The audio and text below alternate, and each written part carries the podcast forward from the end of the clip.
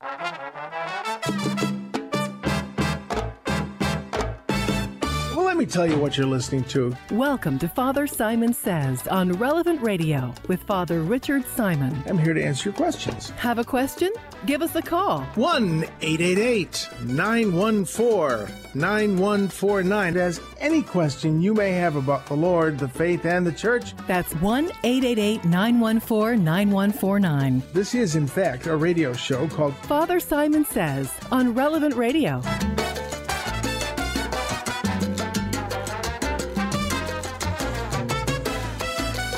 Well, I hear there's speculation about my favorite Christmas cookies. And in fact, my favorite Christmas pastry is not a cookie at all. It is an ancestral sort of pastry that that um, it's kind of heavy. It's called a Linzer tort. You A got a quarter tort? pound of hazelnut or almond fine ground a, pound of butter, a pound of flour, and a pound of brown sugar. And I think we used it as ballast on the ship coming over, but that was Christmas for us. Linzer torts. The my voice Maya just said, "Does it come with Lipitor?" No, it didn't even come with antacids. But oh boy, it was good. Mm. Well, it yeah, Linsen. We didn't call it Linzertorte. It was Linsendorten, which is a sort of low German way of saying that. But my my German gets lower and lower by the year. But uh, that's not what we're here for to discuss Christmas pastries. Though I do like the subject. Let's pray. In the name of the Father, the Son, and the Holy Spirit. Come, Holy Spirit, fill the hearts of your faithful and kindle in them the fire of your love. Send forth your Spirit, they shall be created, and you shall renew the face of the earth. Lord, you taught the hearts of the nations by the light of the Holy Spirit. Grant us by that same Spirit to have right judgment in all things, and evermore to rejoice in his comfort through Christ our Lord. Hail Mary, full of grace, the Lord is with thee. Blessed art thou amongst women, blessed is the fruit of thy womb, Jesus. Holy Mary, Mother of God, pray for us sinners now and at the hour of our death. Amen. Saint Michael, the archangel, defend us in battle, be our protection against the wickedness and snares of the devil. May God rebuke him, we humbly pray. And do thou, O Prince of the heavenly host, by the power of God, cast into hell Satan and all the evil spirits who prowl about the world seeking the ruin of souls. Amen. In the name of the Father, the Son, and the Holy Spirit. And when we came, you're supposed to make them with raspberry preserves, but we found out when we came over that Welch's grape jelly did just as well. But let's get our minds out of the kitchen and open the big book on the coffee table. Well, our first reading today is one of those prophetic readings from Isaiah, in which it's all going to be good. The desert and the parched land will exult. The steppe will rejoice and bloom. The steppe, for those who don't know what a steppe is, it's kind of a big prairie. Uh, the steppes are uh, a treeless sea of grass, and they got a lot of them in Russia. Okay, they'll bloom with abundant flowers. The glory of Lebanon will be given to them. The splendor of Carmel and Sharon, and uh, those were locations, not Candy and a girl named Sharon. The splendor of Carmel and Sharon. Uh, they will see the glory of God. It's just this wonderful. Uh, I don't know how to put it. It's all going to be good. Uh, there's a, a lot of uh, sayings of Jesus that are not biblical, but some of them may be authentic. And uh, there's one uh, saying I remember in that day, uh, uh, each vine will have a thousand clusters of grape. Each cluster is a thousand, uh, a thousand grapes. And this this this hyperbolic, this exaggerated. It's going to be better than you think. You know, people always ask me things like, Will I know my loved ones in heaven? Will you know your loved ones in heaven? You'll know them a lot better than you know them here. I mean, this world, I think this kind of prophecy is, is, is trying to say this world and the beauty of this world, they're just hints about, about the beauty of, of, of what is to come. And so be strong and fear not. Here comes your God. He comes with vindication, with divine recompense. Um, uh, oh, good grief! Um, I'm always. I, I should have looked that up. I'm looking at a word here, and I, I really Oh, should have. good grief. Good grief! I should have looked it up. Oh, good grief is right. Oh, good grief is. Well, let's just move on instead of uh, my feeble attempts to uh, to look up the word. I'll look it up in the break. All right. Uh, he comes to save you, and the eyes will then will the eyes of the blind be opened, the ears of the deaf be cleared, the lame man will leap like a stag, the tongue of the mute will sing. You know, uh, the great prophetic uh, utterances uh, of the um, um, of, of these prophecies, Jesus fulfilled them symbolically. His miracles, in his miracles, the lame walked and the deaf heard and the mute spoke. That that this was kind of a hint of of what was to come. Now, I don't know if you realize this, but I'm sure I've said it many times. There is, um, uh, in in in Jewish thinking, there are two messiahs. Uh, there is the Messiah, the suffering servant, who is the um, uh, um, he's the he prepares the way for the glorious Son of David at the end of time. Uh, that that's the two messiahs. We you know I don't know if you've ever wondered about well you know Jesus uh, uh came and he's going to return. Uh, that seems kind of lame. Why did he just stick around? Well, because this is something that that the uh, the Jews uh, expected. They expected two messiahs, and the idea of the Messiah, son of Joseph, uh, that's what the first Messiah is, coming to prepare the way for the second Messiah who comes at the end of time, uh, King David, uh, or the, the glorious son of David. Well, so this this Messiah kind of comes in in uh, in sort of um, abbreviated form, and we receive him, and so we enter into the messianic kingdom ahead of time.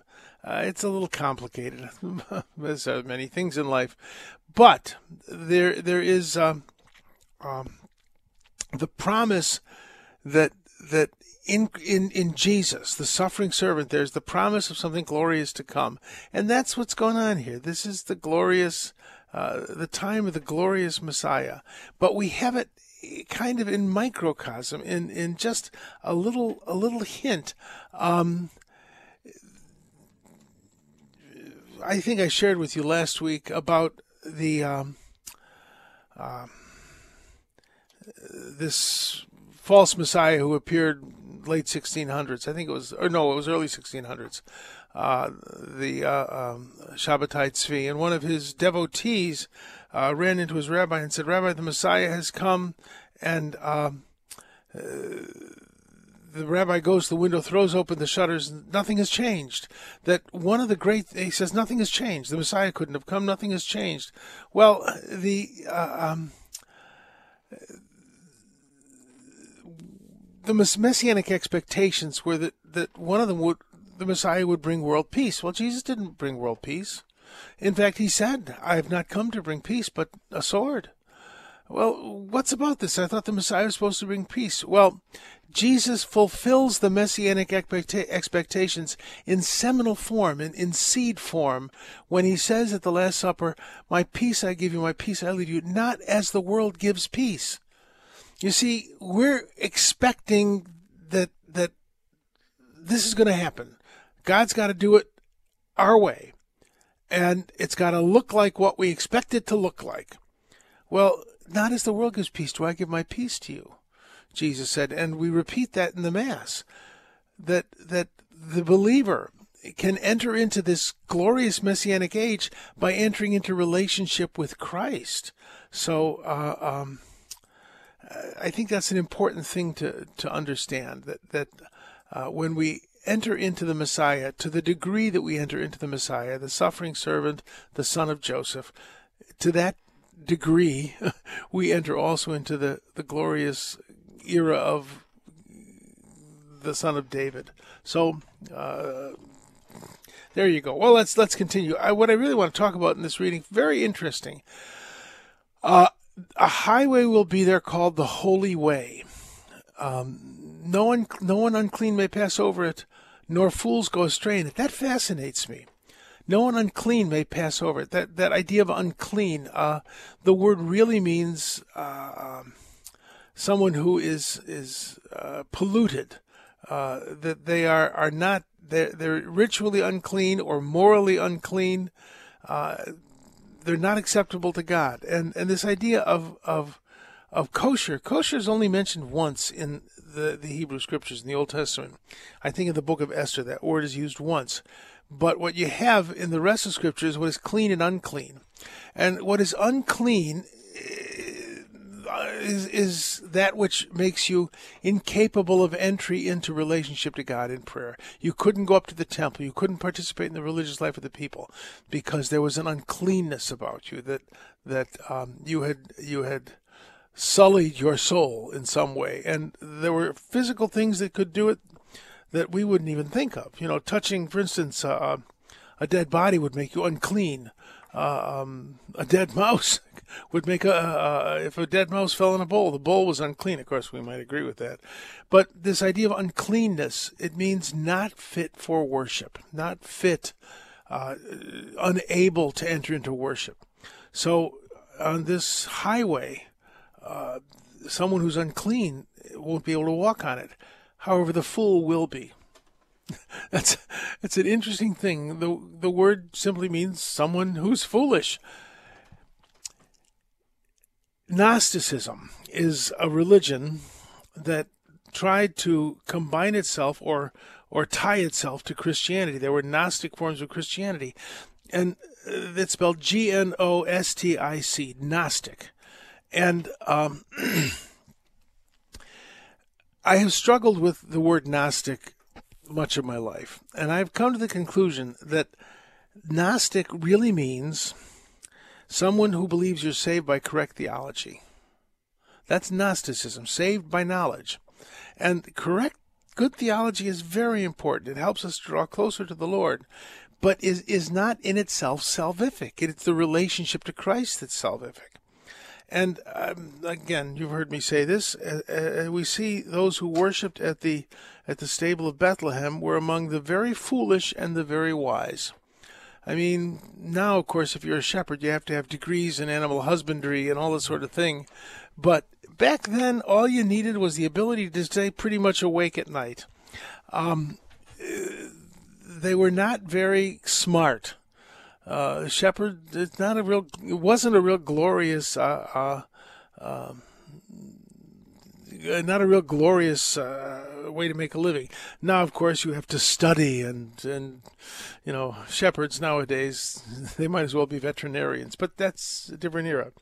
But those who came to the crib and recognized Christ were the very simple, the very very wise, the magi. Uh, really, were were kind of a well, you can almost think of them as an international think tank. They they were uh, a religious order from uh, what is today Persia and Iraq and Iran, uh, Tigris Euphrates Valley, and any king worth his salt had a magi and staff because they knew everything about everyone. They they they collected information and they they studied the sciences. They were the smartest going.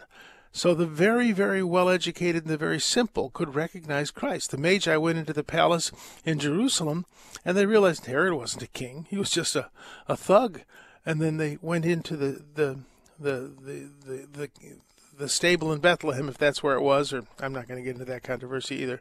But they went into where Christ was and saw a poor baby in his mother's arms, and there they recognized true nobility, true true kingship. So the very simple and the very wise they find Christ in, in his simplicity. It's those of us kind of in the middle who I read a book and I, I heard a theologian say that this wasn't true or that wasn't true. You know, the middling sort. We're not we're not able to enter into that wonderful mystery. This amazes me that that the unclean cannot walk the road, but the fool can. That that a person who is a simple person can enter into the most profound relationship with Christ. We're not saved by theological uh, um, uh, finesse and expertise. We're saved by our, our trust in Christ, our, our relationship to Him. So I think that's a beautiful thing. So, well, let's go to the gospel real quickly. Hold on, let me look at the time. Boy, I talk a lot. All right. Um, I love this. Uh, some men brought uh, on a stretcher a man who was paralyzed, and they were trying to bring him in and set him in in Jesus' presence. Not finding a way to bring him in because of the crowd, they went up to the roof and lowered him on the stretcher through the tiles into the middle of the front of Jesus. When Jesus saw their faith, he said, "Your sins are forgiven you." This is really nifty because I remember uh, at St. Lambert's we had a hall, a wonderful hall. We had and we would have great lectures there, all that sort of thing. It was a huge hall, but the stairs were it was almost like climbing a ladder. They say that the first pastor, uh, when he finished this beautiful church with a beautiful hall underneath it, he went down to the hall, looked up the stairs, and said, "What was I thinking?" We finally managed to put an elevator in, but it was if you if you were had trouble walking, getting down to the hall was was work. Well, I will never forget a fellow in a wheelchair showed up for one of our lecture series and and uh, four young enthused college students picked up the man's wheelchair and and brought him down the stairs. The look of terror on that man's face, I will never forget it. Your faith, when Jesus saw their faith, as for you, your sins are forgiven when he saw their trust, remember how I translate the word faith, when he saw their trust, this guy was must have been terrified as they were lowering him down through a roof. There was nothing he could do about it. He must have been terrified. The look on his face must have been one of sheer terror, but he still trusted them to do it. And I think that that's an important part of this story that that that we look at the circumstances of our life and they can be terrifying. And and uh, but still we look at Jesus and we trust him. So I think that that is an important thing to, to understand that, that this trust is salvific. It isn't knowing the facts. It isn't having the correct theology. It isn't being more sophisticated in our in our understanding than others. Though those things help, understanding is very important, and good theology is very important. But it is not in itself salvific. When it enhances our relationship to Christ, then it participates in our salvation. He said, "Your trust." Has saved you. So we look at the world around us and a look of terror crosses our face. All right, that's all right. Just keep trusting. So uh, I think that one of the most profound prayers of the 20th century taught us by dear St. Faustina. Jesus, I trust in you. And with that said, let us take a break. We'll come back with some letters, and the phones will open at 888 914 9149. 888 914 9149.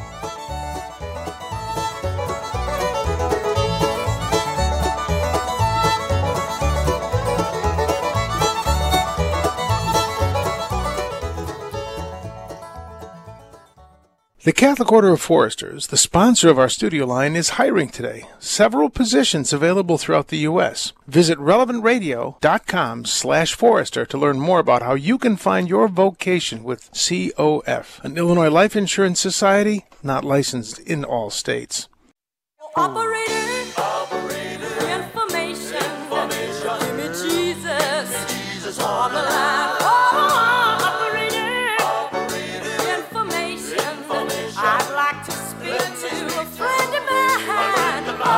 Jesus on the line. I remember uh, an, an old gospel song, Jesus on the main line, tell him what you want. All right, again, the phones are open at 888 914 9149. But let us, at the moment, go to letters. Okay, click on my letter thing. Now, here's a learned disquisition for you. This is from Alice. She asks a very pertinent question. Okay, at Mass today, it was mentioned in one of the readings that John the Baptist lived on honey and locusts. There are species uh, from the uh, Fabaceae family, the pea family, called locusts, locust beans. The African bean tree and carob are commonly called locust. Uh, carob is at least native to the Middle East and produces edible pods, and it actually is a substitute for uh, chocolate, the, the carob bean. So that doesn't sound bad, chocolate and honey. And she goes, yeah, chocolate and honey. Yeah, yeah.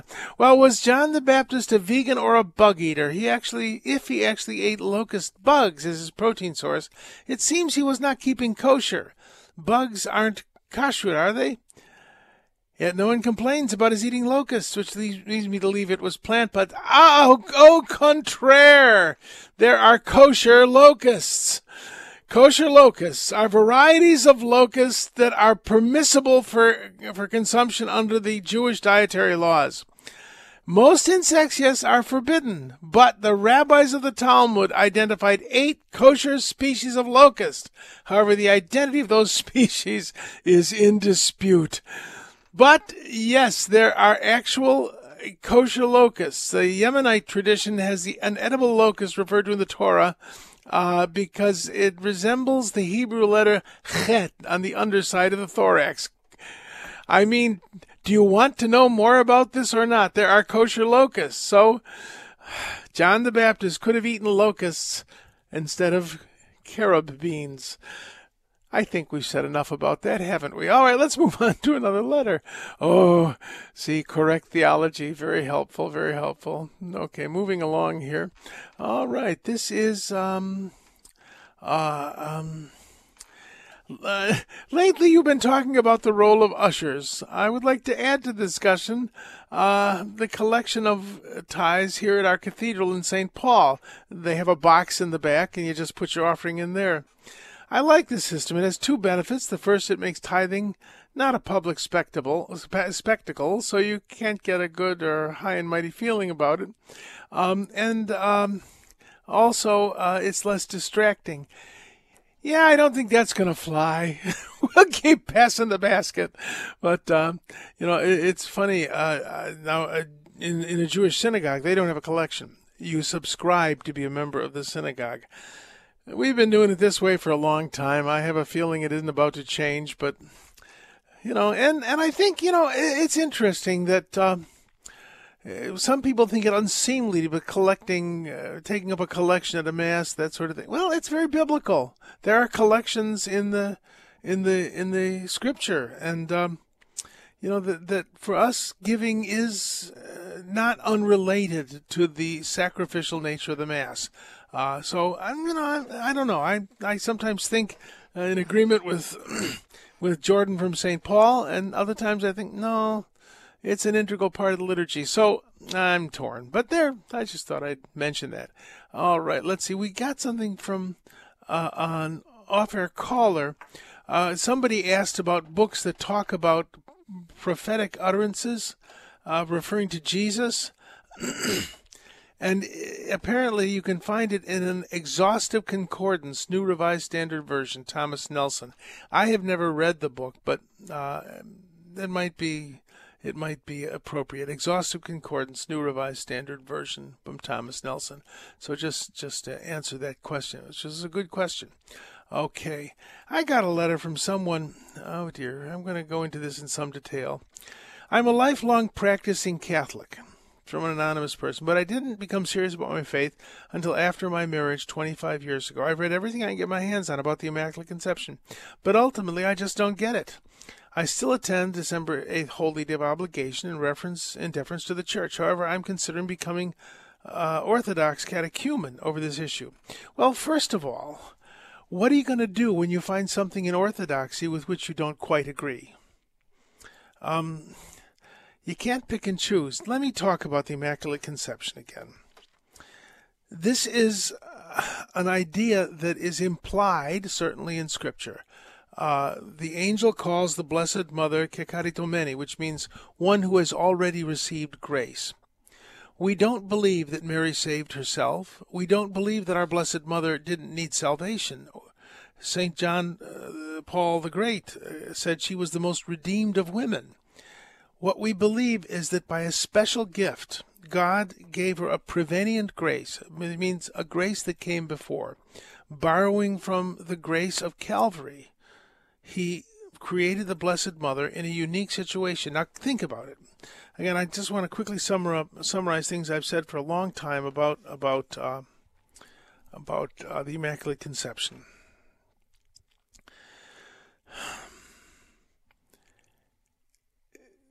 Most people think, well, our Blessed Mother was not the first person immaculately conceived. She was the third person.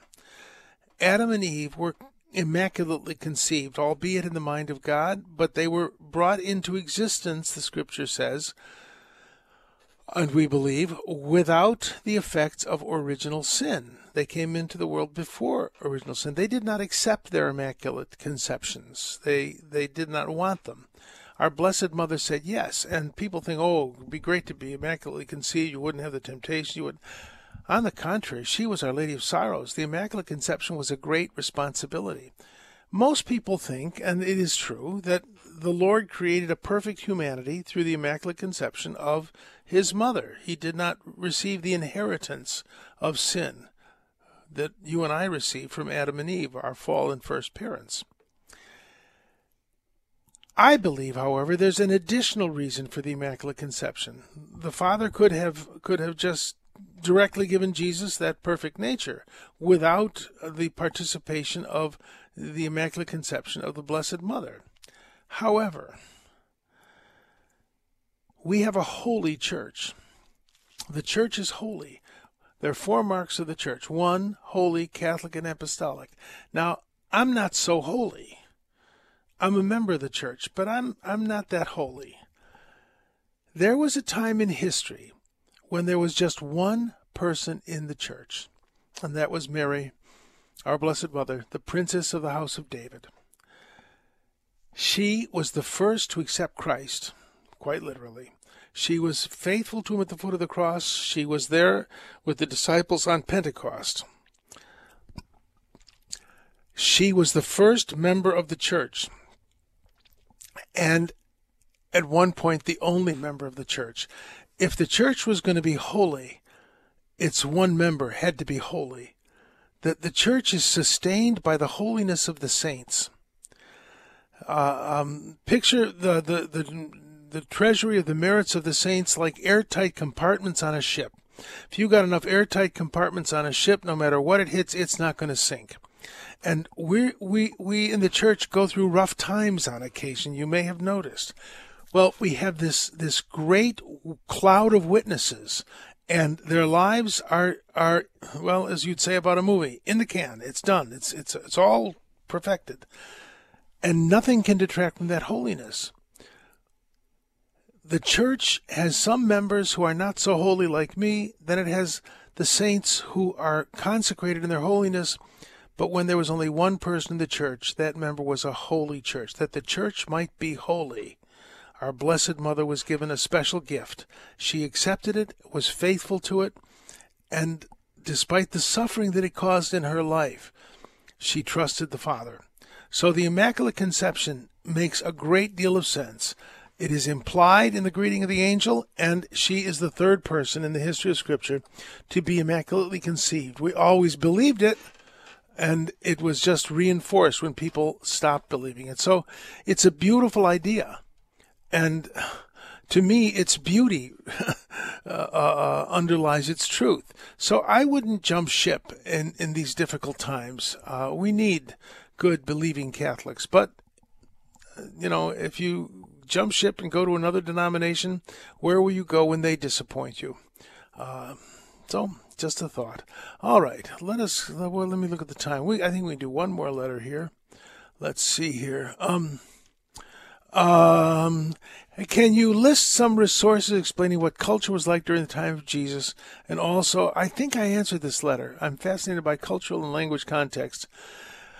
The best place to start for me is uh, uh, I better look it up. Uh, William Barclay's uh, Daily Bible Study Guide. It is um, he did a masterpiece on the New Testament, and he is not Catholic. I think he was Presbyterian. Uh, um, he uh, was recommended by Fulton Sheen. Um, good recommendation. That's William Barclay, B A R C L A Y. Now, there's an Old Testament series that was written by other people to go with it, and I've never looked at that. But the the William Barclay uh, uh, Daily Bible Study Guide, uh, you can get um, you can get it used uh, and uh, it's it's not that expensive to get it used. So I would I would uh, uh, look at that again. William Barclay Daily Study Bible. Uh, I found it very useful when I was really beginning to get serious about the study of Scripture. So that said, let us take a break. We'll come back with our word of the day, and we the phones are open at 888-914-9149. That's 888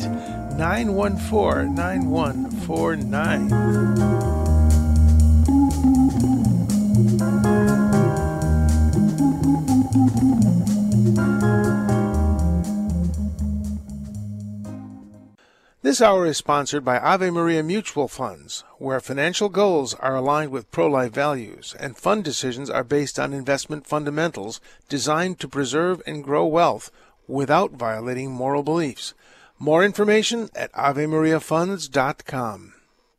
I love coffee, I love tea, I love the Java Jive and it loves me. Coffee and tea and the Java and me. A cup, a cup, a cup, a cup, a Just cup. finished my coffee. Oh well. Somehow I'll carry on bravely. All right, where were we? Ah, the word of the day.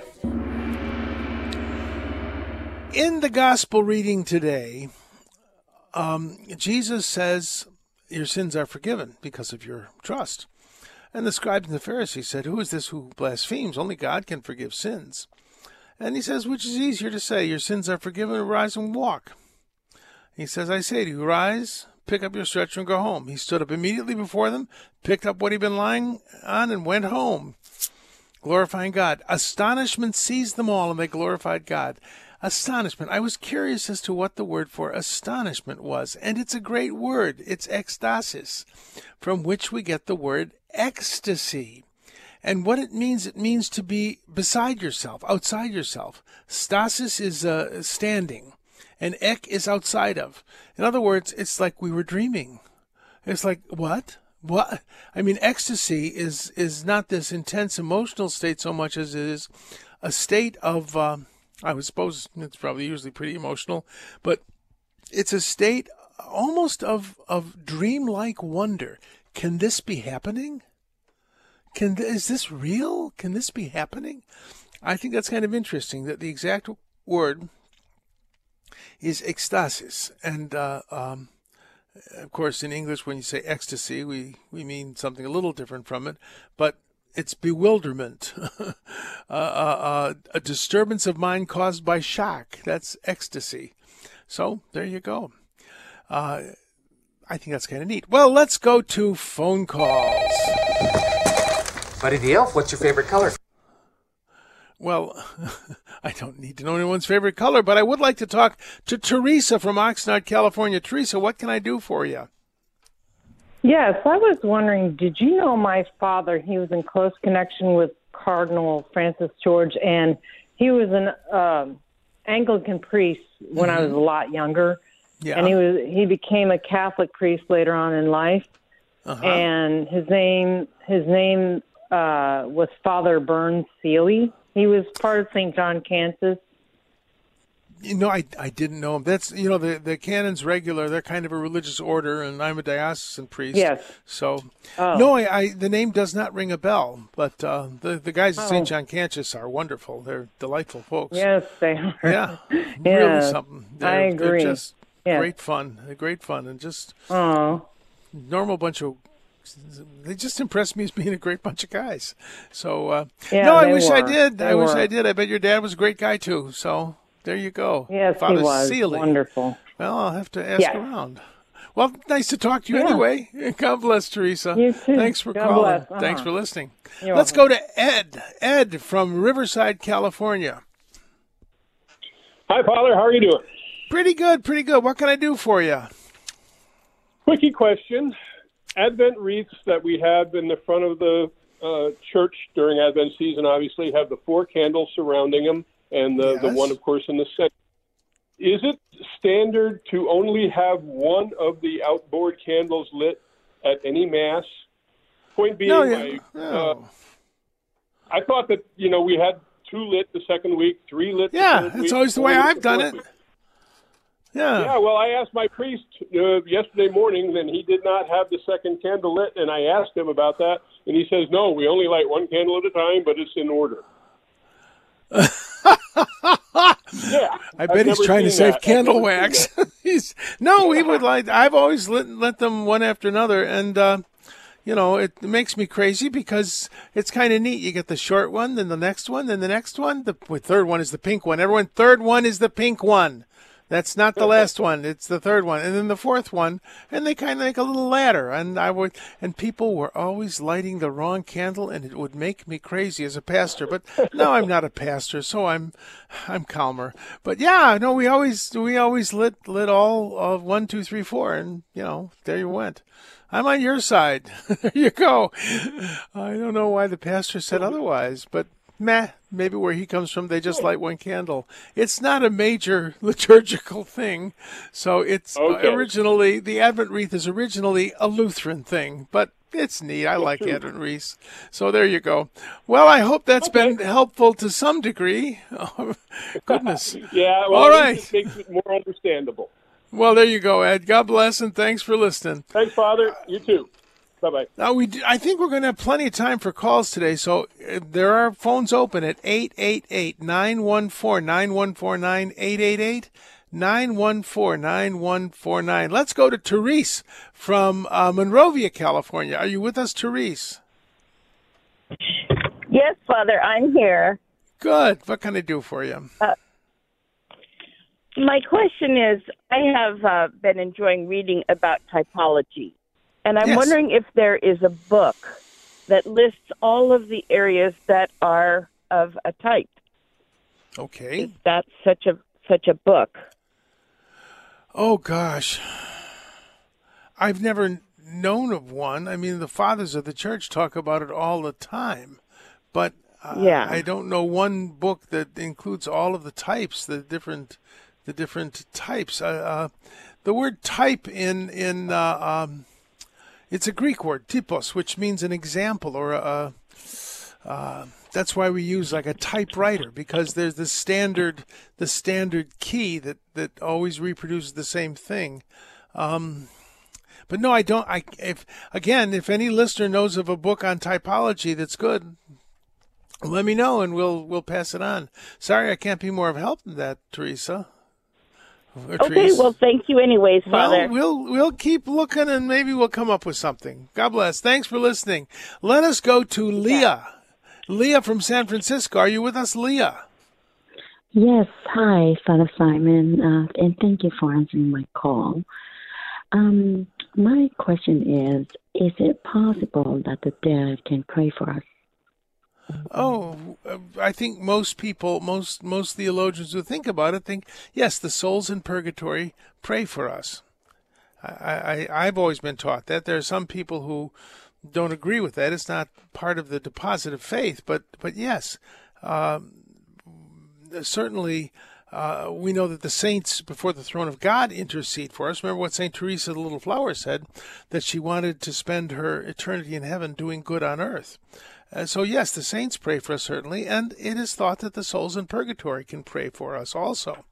So, uh, does that answer your question? But in the, is there uh, a verse in the scripture in the Bible? Um, I have yes, a cousin a- that turned Protestant, and she asked me that question.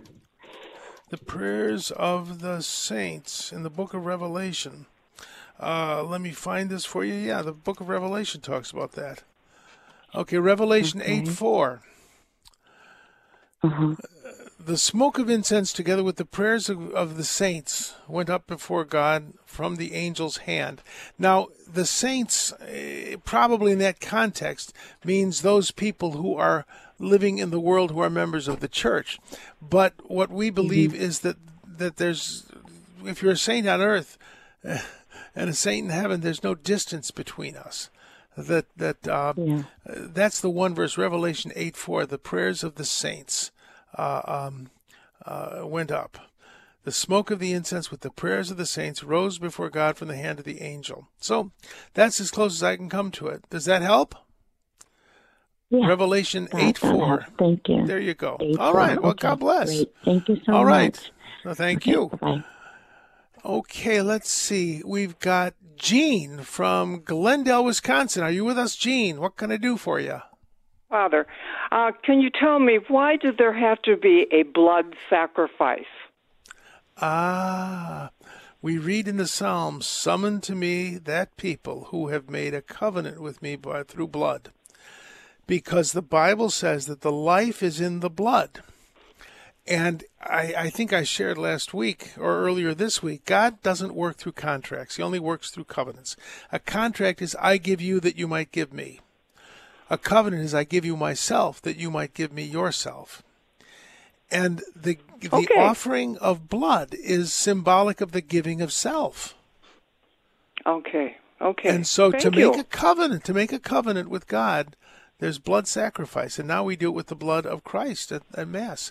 He calls it uh, the, the chalice, the cup of, of. Thank you, Father. Good, good. There you go. The cup of of, of uh, the blood of the new covenant, the, the the New Testament. There. May all Mm-hmm. your questions be so simply answered. Thanks for calling in, Gene. God bless. Okay, you're welcome. All right. Bye bye. Let us now go to Angela from Cedar Park, Texas. Angela, what can I do for you?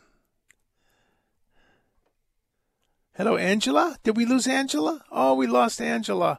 Well, call back in if you can, Angela. Let's go to Mike calling in from Chicago, Illinois. Yeah, hi, Father. We know that St. Paul said that we're no longer under the law. What would St. Paul say to Catholic requirements of go to Mass every Sunday, don't eat meat on Friday, or perform another sacrifice, and the like? Well, St. Paul says, offer your bodies to God as a living sacrifice. Now, the law. The law, eh, you got to understand what he meant by the law. The law was that set of, there's 613 commandments in the Torah, in the, the Hebrew scriptures. And we only obey of the commandments, 10 of them. Why? Because those 10 commandments reflect the very nature of God and they reflect the, the goal of the nature of humanity. God is the giver of life, thou shalt not kill. And just as I would not want to be killed, so I should not kill, etc. All of those 10 commandments reflect the nature of God and the perfection of human nature. So the Ten Commandments are still with us. But 603, some of them reflected the uh, uh, the uh, Ten Commandments, those we would obey. Some of them were liturgical laws from the temple, uh, how you should conduct yourself in the temple. And then there were the Chukim, which were just laws that nobody could explain, like thou shalt not mix wool and cotton in a garment. They were just laws that existed to keep the people of Israel completely separate. Those laws were about the liturgy, and they were about the the um, uh, um, the separateness of Israel. Our regulations, for instance, not eating meat on Friday in Lent, that's a shared discipline we have um, that that we, we do together uh, because the Scripture does command us to fast uh, in the New Testament. Uh, things like Mass on Sunday, the letter of the Hebrews says, "Do not forsake the common assembling." So there are basic rules of conduct for life in the church. Now, if you're a Jew, uh, an Old Testament Hebrew, and you break one of those laws, there's very elaborate ways to undo it. For us, the law, those rules, let me call them rules instead of laws, those rules are much more flexible. They aren't about our salvation, but they are about our growing, our discipline, uh, and, and our, our growth in, in, in the Lord if I completely disregard the the disciplines of the church, uh, that probably is an indicator that I'm in a pretty bad spiritual condition. I have a kind of arrogance that nobody can tell me what to do. Um, if, if, for instance, if I'm traveling and I can't go to mass, uh, the obligation to go to Sunday mass is lifted. There's a great deal more flexibility uh, in those laws. If I'm sick, I don't fast, and I, I can eat meat if, if it's necessary for my physical condition. They aren't that absolute inflexibility of the law of Moses. So I don't know if that answers your question, but it's part of the discipline that we share together as Christians. So does that Okay, answer your question at helpful. all? Thank you. That helps. Thank you. God bless. Well, and thanks for listening. Let us go now to Angela from Cedar Park, Texas. You're back, Angela. What can I do for you? Uh, yes, Father. Um, I had a question about um, Saint Joseph. Yes. I was, uh, yep. um, you know how we have a Mary who's assumed, and so we have no relics of her. Yeah. I just wondered, um, and thinking about uh, meditating on Saint Joseph, um, do we have any relics of his? I know I know of no relics of Saint Joseph. I, I know of no relics of Saint Joseph. There may be some, but I don't know of any. Uh, there's a, a tomb in Jerusalem which is called Joseph's tomb, but uh, the uh, um, uh, the you know it probably is not his tomb. It wrong history period, but no, I have heard of. I've never heard of relics of Saint Joseph. If I'm wrong about that, I'd love to hear. So, does that answer your question? Yeah. So could we maybe uh, assume that he might have been assumed as well? No, no, we don't believe he was No. assumed into heaven. No, Okay. that's never been taught. Okay. So there you go. Okay. Uh, if maybe there are relics of Saint Joseph, well, I'll I'll investigate. Well, thanks for calling in, and we'll see if we can get an answer to your question. Oh, by the way, I just got a recommendation uh, from Shadows to Reality: Studies in the Biblical Typology of the Fathers by uh, Jean Danielou. Uh, Danielou, he was a great a great theologian. From Shadows to Reality: Studies in Biblical Typologies by Jean Danielou. That's last name is spelled D A N I E L O U. From shadows to reality. Shadows Thank to you Reality. for, uh, Okay, from okay. from uh, whoever sent that in. God bless. All right, very good. Let's go. Ah, let's go to uh, Tom. Tom, are you with us? Yes, I am, Father. Good, good, good. From Windham, Maine. What can I do for you, Tom?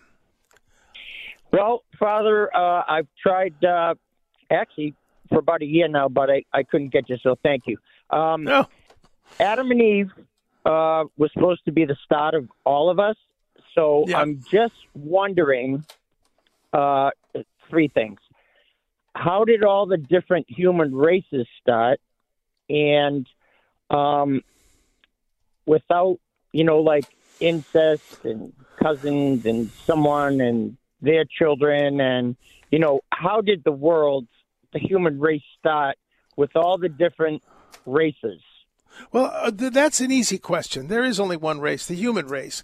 You have different skin colors and different features, and it is estimated it only takes 20,000 years for skin to go from one color to another.